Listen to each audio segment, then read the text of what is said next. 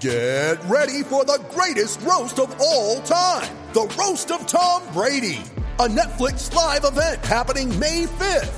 Hosted by Kevin Hart, the seven time world champion gets his cleats held to the fire by famous friends and frenemies on an unforgettable night where everything is fair game. Tune in on May 5th at 5 p.m. Pacific time for the Roast of Tom Brady, live only on Netflix. You ready? Showtime. On May 3rd, summer starts with The Fall Guy. Let's do it later. Let's drink a spicy margarita. Make some bad decisions. Yes. Audiences are falling in love with the most entertaining film of the year. Fall guy. Fall Guy. Fall guy. That's what the poster said. See Ryan Gosling and Emily Blunt in the movie critics say exists to make you happy. Trying to make it out? Nope. Because I don't either. It's not what I'm into right now. What are you into? Talking. Yeah. The Fall Guy. Only in theaters May 3rd. Rated PG-13. Mom deserves the best, and there's no better place to shop for Mother's Day than Whole Foods Market. They're your destination for unbeatable savings, from premium gifts to show-stopping flowers and irresistible desserts. Start by saving 33% with Prime on all body care and candles. Then get a 15-stem bunch of tulips for just $9.99 each with Prime. Round out Mom's menu with festive rosé, irresistible berry chantilly cake, and more special treats. Come celebrate Mother's Day at Whole Foods Market. Welcome, everyone, to our March Madness series. For the next five days, we are interviewing everyday runners who set big goals, put in the work, and change their lives by overcoming the impossible. Not only are their stories inspiring, but you are going to learn something from each and every one of them. We can't wait for you to hear this, and we have a big goal this week that we want you to be a part of. We've set the goal of being the number one streamed running podcast in the world this week. So please share these episodes with your friends, family, coworkers, whoever it may be, so we can celebrate together the growth of this beautiful running community. So, friends, let's jump in.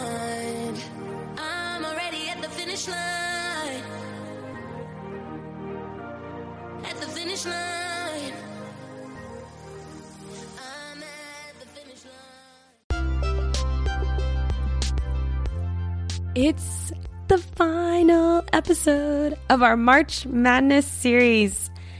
Guys, if you're still with us, we seriously applaud you. Um, thank you for being here. It means so much to us, and we really hope that you're feeling inspired and that you've learned a few things along the way from these absolutely incredible runners.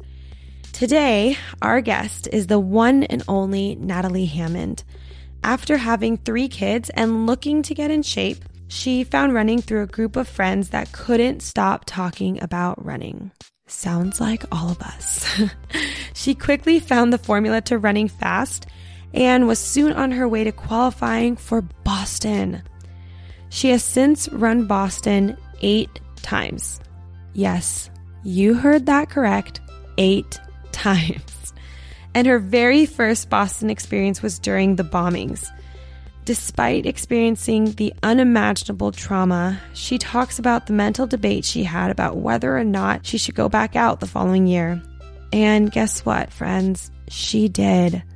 Now, selfishly, Harrison and I trained for a downhill marathon, and we wanted to ask Natalie all about running those types of races. So she graciously shared some tips and tricks to train for a successful downhill race. So, friends, are you ready for all of this knowledge? Here she is, Natalie Hammond. All right, we're here with Natalie Hammond. Natalie, thank you for joining us. Thank you for having me. Is this your first podcast ever? Yes, it is. well, this is going to be an exciting ride for you. I can Yeah. already feel it. So, I'm excited. I was a little hesitant, and then my 16 year old guilted me and said that that would be his dream come true is to ever be on a podcast. I'm doing it for him. oh, oh, that's awesome. We'll bring him on. We can we can have him get a, a son's perspective of uh, what it's like to have his mom be a crazy runner running all these marathons. yes. well, so Natalie, we got connected through a good friend of mine named Billy. He is not my dentist because my other best friend is a dentist. So Okay. I can't have two dentists, Yeah. but he's my neighbor. So he wins in, in that aspect. But Billy and I and Mo, we're all going to go up to Utah and run this marathon. And you're running the same marathon, but you're running the day after us. Yes, that's right. I know. I was so excited to tell Billy about it. And then by the time I let him know the day I was doing it was already sold out. So I was just happy you guys got, all got in though. Yeah, I, I didn't think we would because they, they seemed like they were selling out pretty quickly. So the good news is we get to tell you like if there's any potholes and then you get to go Right. the day after and Exactly. need to warn you. And plus you can uh, look at look at our times and be like, "Oh yeah, I've got them beat." Although you would beat us regardless anyways because you're way faster than both no, of us No, not true. based on what Billy's told me. So, um, well, Natalie, tell us a little bit about who you are and uh, how you got into running. Yeah. So it's actually kind of funny. And um, my family likes to make fun of me because I hated running. And um, I ended up like, I had kids young. So I had my first son at 20, my second one at 23, and my third son at 25. And I wasn't really into anything that physical um, or I did like athletics in school, but nothing since that. And when I had my third son, we moved into a neighborhood and there was this group of girls that were all into running. And one night, like they were just, they ran a half marathon and we were all doing like a girls' night out. And I went to the little dinner with them and they were all talking about their race and talking about how awesome it was. And I kind of just sat there and felt like an outsider. Like I was like, okay, like all they're talking about is running and I cannot relate to this at all. And so I kind of left there just like, okay, like maybe I need to get into running. Like I need something for myself. I need to get away from the kids sometimes and have like a little break. So I kind of reached out to one of the girls that was kind of the ringleader of all of them. And I just told her, like, hey, I think I want to start running. I'm thinking about doing a half marathon. And she was just so awesome. And she put together a little training plan for me. And I just started running. And I mean, the first time I went out there, I think I ran maybe a half of a mile. And I came back home and was like dying. And I was in like these flat Puma shoes, was the only shoes I had in my closet. And anyways, it was kind of a joke that like I had no idea what I was doing. So I finally went and got like the right shoes and, you know, got a good training plan. And I went and ran the half and I had never even wore like a watch or anything. Like I really just didn't even care. Like I was just doing, you know, the miles.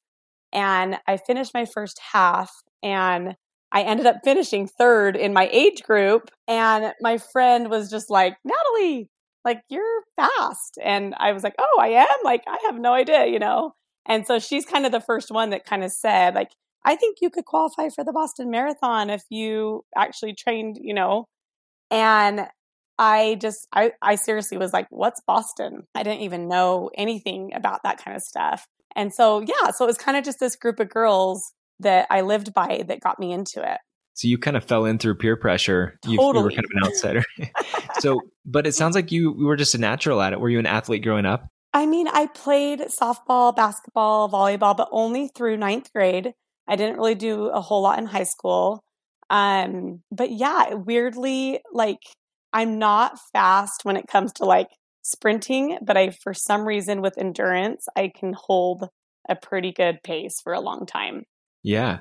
So you did the half marathon, and then at what point did you decide to step it up to a marathon? Did did it take very long after that? Honestly, it was funny because when I finished the half, I remember thinking to myself, like, there is no way anyone could ever convince me to like turn around and run that same distance back, like, you know, for to make Yeah. the full. I 100% was like, no way. And then it took me about two weeks and then I started training for a full. Really? yes, And was that your? So I, I assume the half was your very first race ever, right? it was ever, ever, ever. Yep. And then the the marathon was your second race ever. yeah, I, I went right into a marathon, and this can kind of go hand in hand with some of the things we talk about later once we talk about some downhill stuff. But um, I definitely learned a lot that first marathon, and I did not qualify for Boston my first marathon, and I did not qualify my second marathon, but I did finally qualify on my third marathon. And then ever since I've been able to run it, you know, every year since that. So I've ran Boston eight years in a row now. Wow. And um yeah, I think you just learn, you know, each each race you kind of learn and then you grow and do something better the next one and just kind of Yeah. keep getting better and better. Does it get any easier as you go on? Or do you find that as you get older and as time passes that you, you have to put in more work to continue to qualify? Yeah, I would say for me it it gets easier. I just think your body is such an amazing machine. Like your body just has such good muscle memory and I still think that my first marathon was like the hardest. It just, you know, like you just don't really know what to expect. And so then once you do it, you're like, okay, like now I know how that feels. Now I know like where, you know, I could train better. Um, you just learn so much about your nutrition and water and just, oh my gosh, you learn so much. And so I think every marathon honestly has gotten easier and easier and your body just remembers easier. And I, but I will say now that it's been almost 10 years, I will say now it's starting to kind of catch up to me a little bit. Things that I used to get away with even five years ago, I'm not getting away with now. And so now my focus is like actually running less um, and like cross training more. And that is Yeah. working better for my body at this point, you know? Sure. That's a that's a common theme that we hear when we talk to a lot of runners Yeah. is uh, that they that once they really learn and they build the endurance, they they can kind of get by on less mileage and, and more cross training, like you said, and strength training. Yeah, super super exciting to hear. But you know, people are going to hear this and they're going to say, "Well, she's just a natural, and and I'm not, and and I don't have it in me. I I have three kids just like she does, but you know, she was already fast and I'm not." So, what would you say to someone like that in in those shoes? I totally disagree. I, you know, I think like so many people have, you know, come to me and been like, oh, I could never do that. Or, you know, anytime like I'm just talking to friends and, oh, I ran 16 miles this morning or whatever, you know, and people that haven't ever done it, they're just like so like, oh my gosh, I could never do that. And I like genuinely believe that anybody can do it. I really, really do. And it's just doing it. Like, I just think you're saying that you can't do it because you don't want to or you don't think you can. But like, it literally, I know it's so stupid to say, but it really is just one mile at a time. And like, I remember the first half marathon when four miles was far for me. Like, Yeah. I remember getting to the four mile, you know, after running a mile and then two miles. And I just remember thinking, four miles? Like, that's the whole loop around my whole neighborhood. Like, I can't believe that.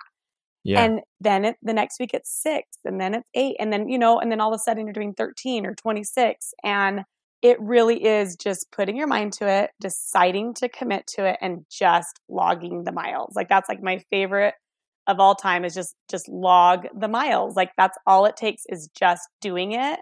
And sure there are some people that are naturally going to be a little faster and there's some people that it's going to take a little bit more work to get faster.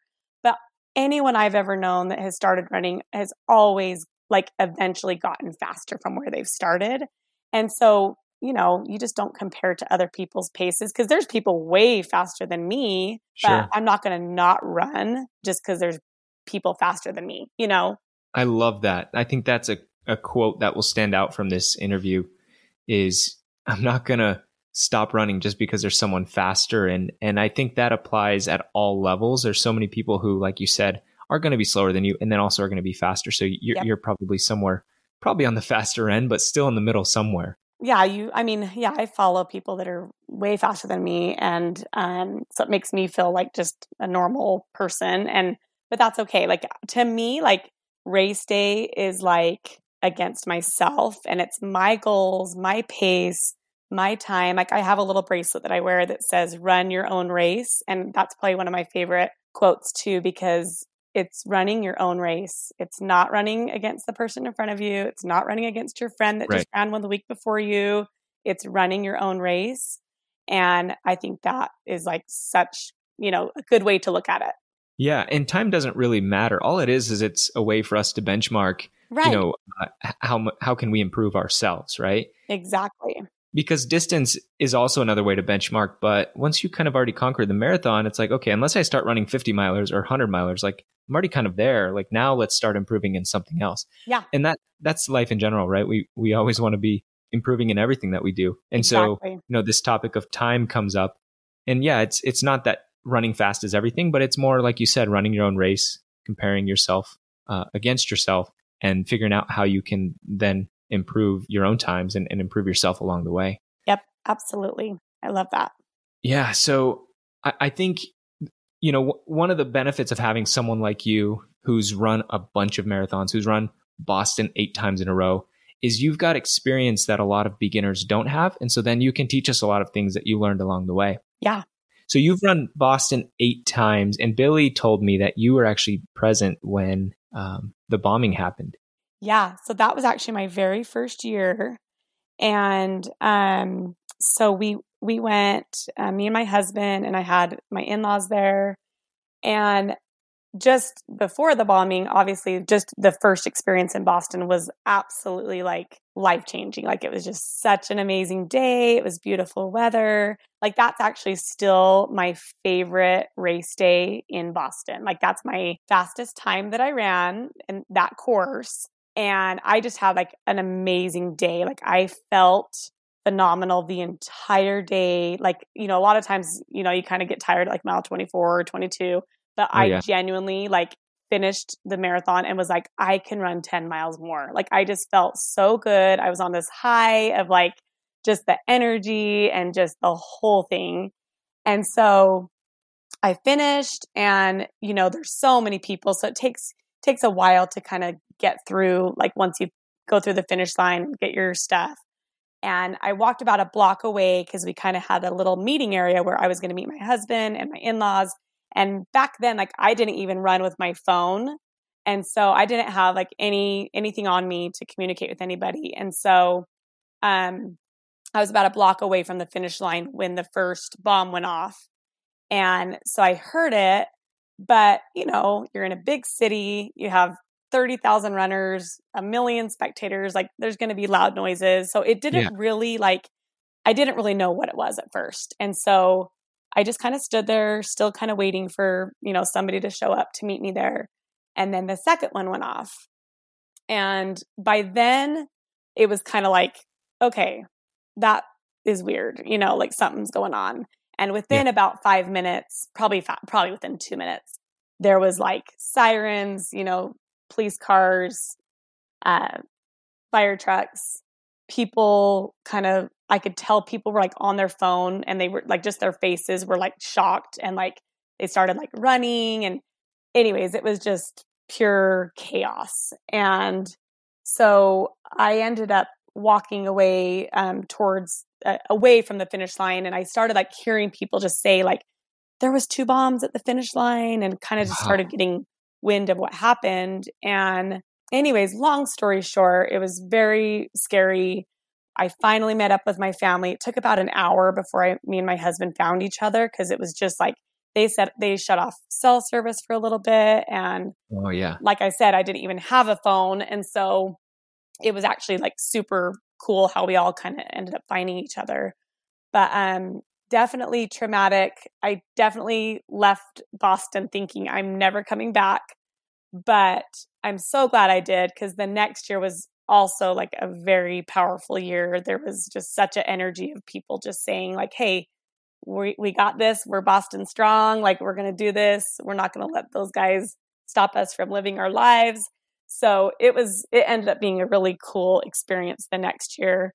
But, um, but yeah, it definitely a traumatic way to have Oh, your first man. Boston experience. I, I can only imagine. That's I got chills when you were explaining that story. I, I my wife and I lived in Boston almost five years, and so oh, we, cool. we loved it there. And I uh, love Boston. Yeah. yeah. So how how long did you finish before the bomb went off?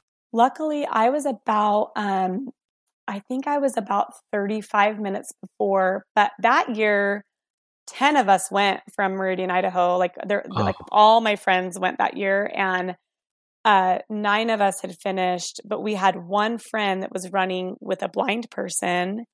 and she was not done. And so that was also really scary. We were all trying to figure out like where she was and she was about a mile away from finishing and sh- her story is really crazy because here she is running with a blind person being a lead and she said all of a sudden they're running at mile 25 and people are running the opposite direction. People started turning around and running backwards and they were just like what's going on? What's going on? And they all had to like congregate at like a park until they you know got word that they could keep moving.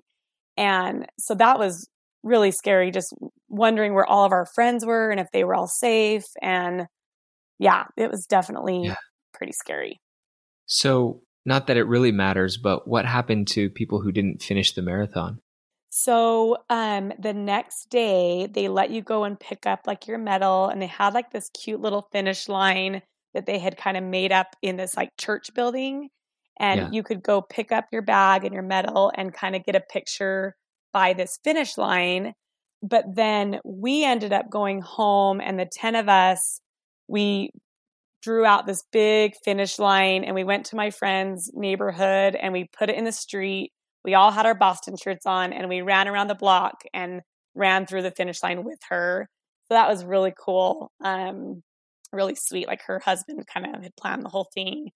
Yeah. Um, so yeah, we just kind of made our own little finish line at home.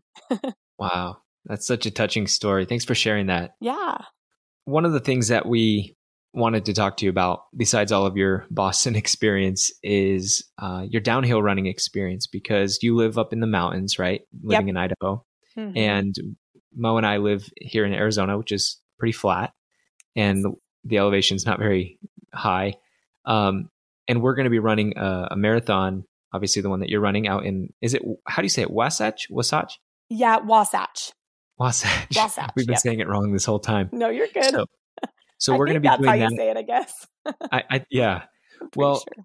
and and selfishly i want to learn about this topic but i do think that it's a topic that there's very little information on i i i did some youtube searches trying to find some info on how to run downhill how to train there really wasn't a lot of good content and so i figured let's bring on somebody who's an expert in this field who you know has run some downhill marathons and has qualified you know or has has had some fast times so that makes you totally qualified to to do this so let's start with the training um how how do you go about if you live in a place like where we do where it's flat and, and the elevation isn't high how do you go about training for a, a downhill marathon Yeah, it is. It is definitely a little bit tricky. And even here in Idaho, we definitely have mountains, but like you have to kind of drive to them. And so it's not super easy um, to do sometimes. But I think that the best advice is I mean, obviously, you want to train your body to run downhill for a, a large amount of time, you know, without totally beating yourself up because we all know running downhill can be pretty hard on your body. And so I never do like my full long run on a downhill, but we do try to do a couple of downhill runs. And what we'll do is either drive up maybe 10 miles up one of our mountains and we'll park a car down at the bottom, park one at the top, and we'll run down 10 and then we'll try to like finish maybe eight flat or you know how if it's a 16 mile run we'll do six flat okay because i do i think the hardest thing about downhill marathons is you feel so good and so people just you know start running really fast down the mountain and you feel amazing. And so you're just on cloud nine and you're like oh my gosh i'm gonna you know do this 20 minutes faster than i thought i was gonna do it.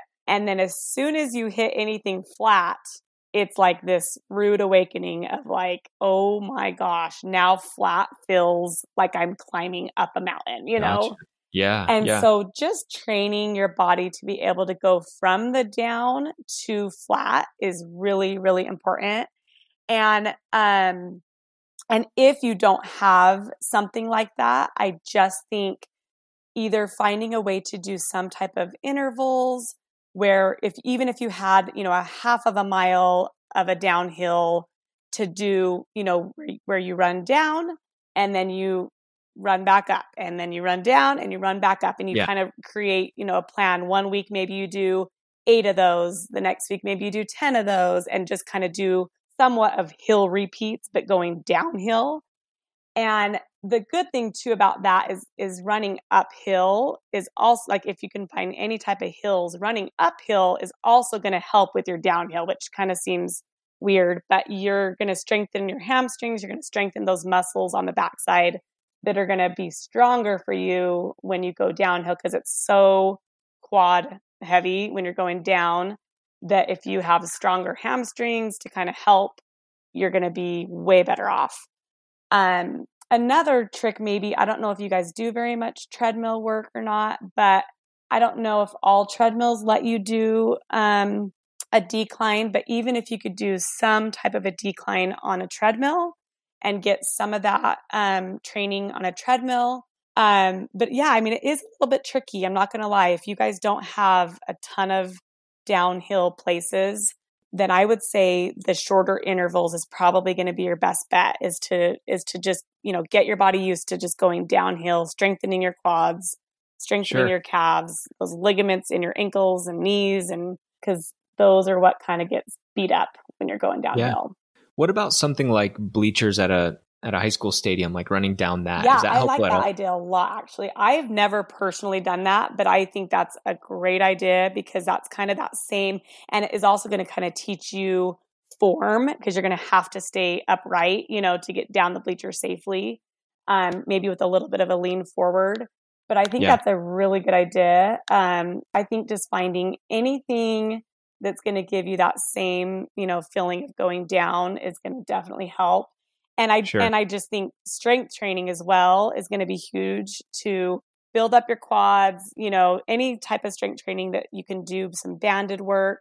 Um, but just the more muscle strength you have and su- to support like your knees and ankles, I think you're just not going to feel it as much as people that just think I'm just going to go show up at this downhill course and run really fast without training Sure. for it, you know, like it's Yeah. definitely people can definitely run these faster and I love downhill courses. Um so I I anytime people ask me about them, I'm like, "Yes, like go try it."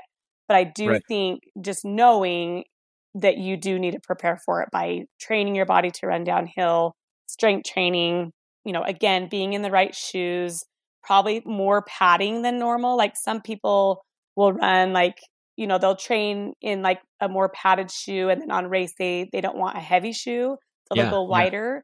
But I personally think on the downhill course, the padding is more beneficial than having a lighter shoe because you just want that Oh, wow. extra cushion so that you don't hurt yourself. Yeah, no, this is fantastic advice. And I think a lot of people, when they look at downhill races, they're like, "Oh, it's, it's a walk in the park," like you said, and or it, it's cheating. It's not. It's not a real marathon, you know. And and I just don't think that's the case because you've got, like you said, all the added tension and and uh, pressure on your on your joints when you're going downhill for that continued for that extended period of time, and then of course the elevation as well. Yes. Right. And usually with any downhill course, you're also going to realize that there's going to be a couple uphills too. Like I um there's always a couple hills that kind of throw you off. You're like, "Wait a second. I thought this was a downhill course," you know.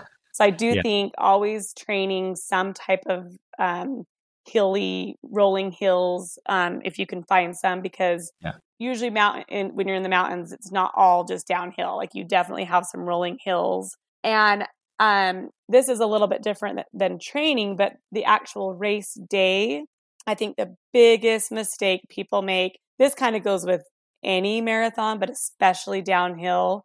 The biggest mistake is people go way faster than they should at the beginning. And then by mile 18, they're so toasted that it's like they end up walking or they end up slowing down way more. And so, again, for my advice for like the first 18 miles, I would say whatever your goal pace is, let's say your goal is to run an 830, you know, that's, I think that gives you what, like a 345 marathon, Yeah, if I somewhere around there. remember. Yeah, Um, if that's your goal, there's no reason you should be running a 730 down that mountain. Like you should Okay. stay within 30 seconds of your goal Okay. pace, even if you feel amazing. Like even if Right. you're like, oh, but I need to take advantage of the downhill. And Yeah. I promise you will pay for it in the end.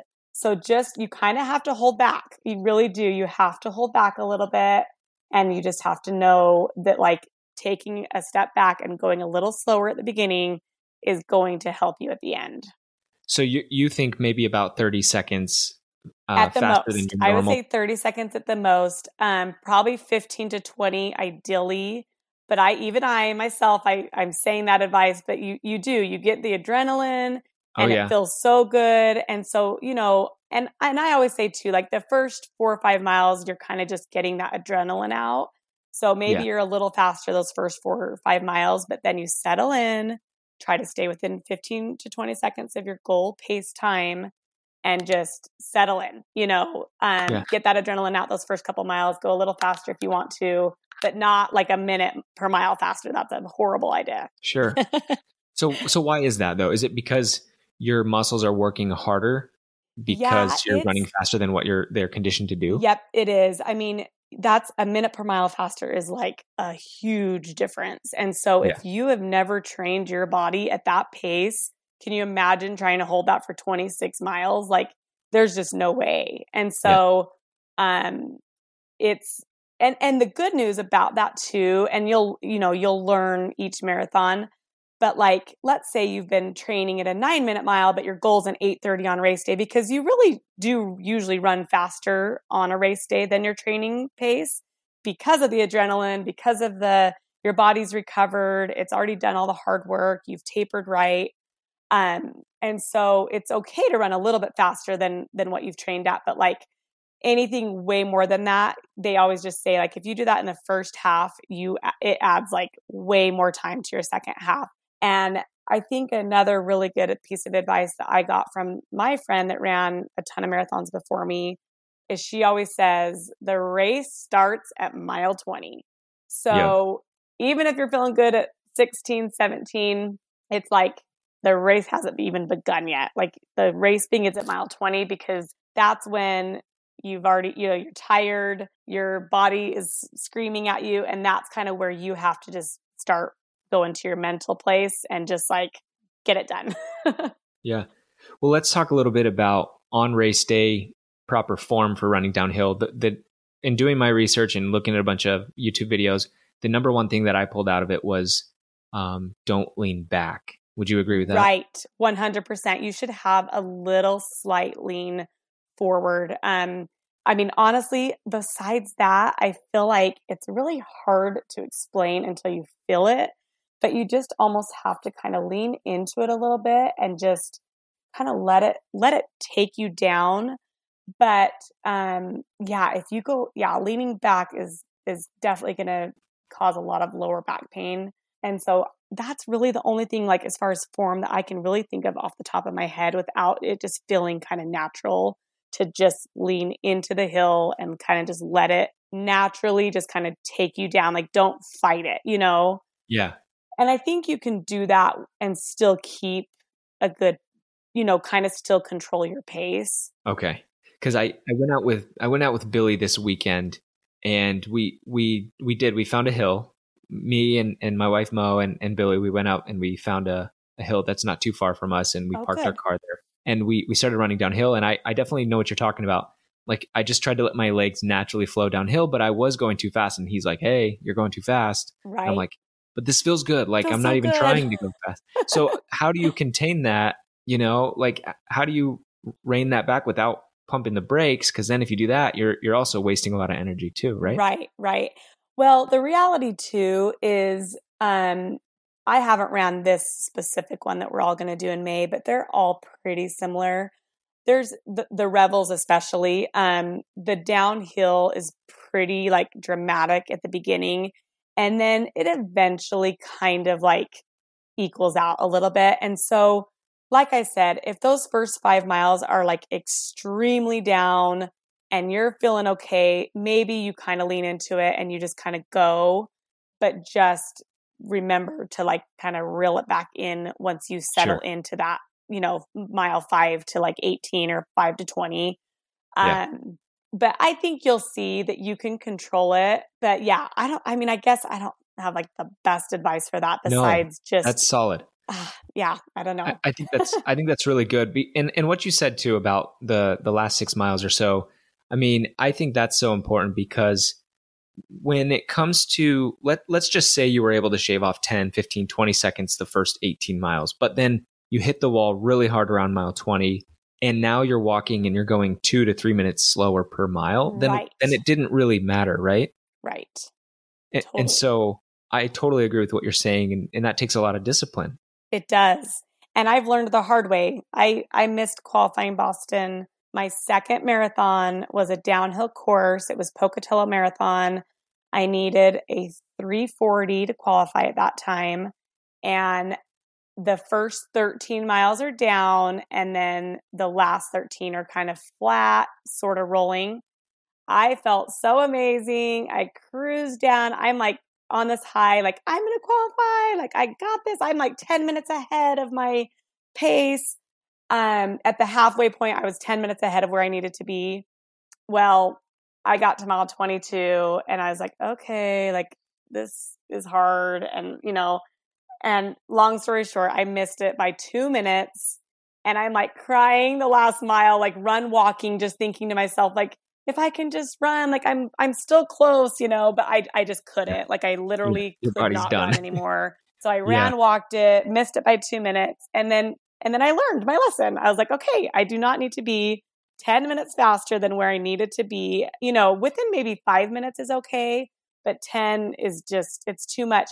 And the good thing about learning that lesson is when I did Boston the year of the bombs, I think that was only my fourth marathon. Maybe I can't remember if it was my third or fourth. But like I said, I finished that race and I feel like I could have ran 10 more miles. So I I might have held back a little too much, but I would Sure. way rather finish a race Yeah. wanting to like sprint through that finish line than Mm. crawling through, you know, and I've done Yeah. both, you know. Yeah. Um, so even if you reserve energy and you feel phenomenal those last six miles, I will take that, you know, like yeah. I'd rather feel awesome than, you know, horrible. Very well said. Yeah, I've I've actually never had anyone really explain it that way. So that's that's awesome, and I I think that's so valuable. oh, good. Well, Natalie, thank you so much for coming on the show. Thank you Um, for and- having me. Absolutely, and tell your son, hey, if he wants to start a podcast, I can literally show him the way. So, That would be awesome. He's way into like filming YouTube videos and like he's got the microphone and stuff for the podcast and he's just a funny kid, super there you creative. Go. So I always tell him, I'm like, you need to start your own. That'd be awesome. So Yeah, have him give me a call. Well, For thanks sure. again. We really appreciate it, and we hope you have an awesome night. I know it's late over there, so we'll let you get to Thank bed. you and good luck on your race. And hopefully we'll hear all about it here in the next month. Sounds good. Okay, Hopefully, we see thank you out there in. Utah. Thanks. Yeah. Follow us on Instagram at Crummy Marathoners. We'd love to hear your feedback and take any questions you might have. Also, don't forget to subscribe so you know when new episodes come out. And please leave us a five star review so more people can join this running journey with us. Our theme song is Change the World by Brekk. You can find his music on Spotify. Search his name under B R E K K.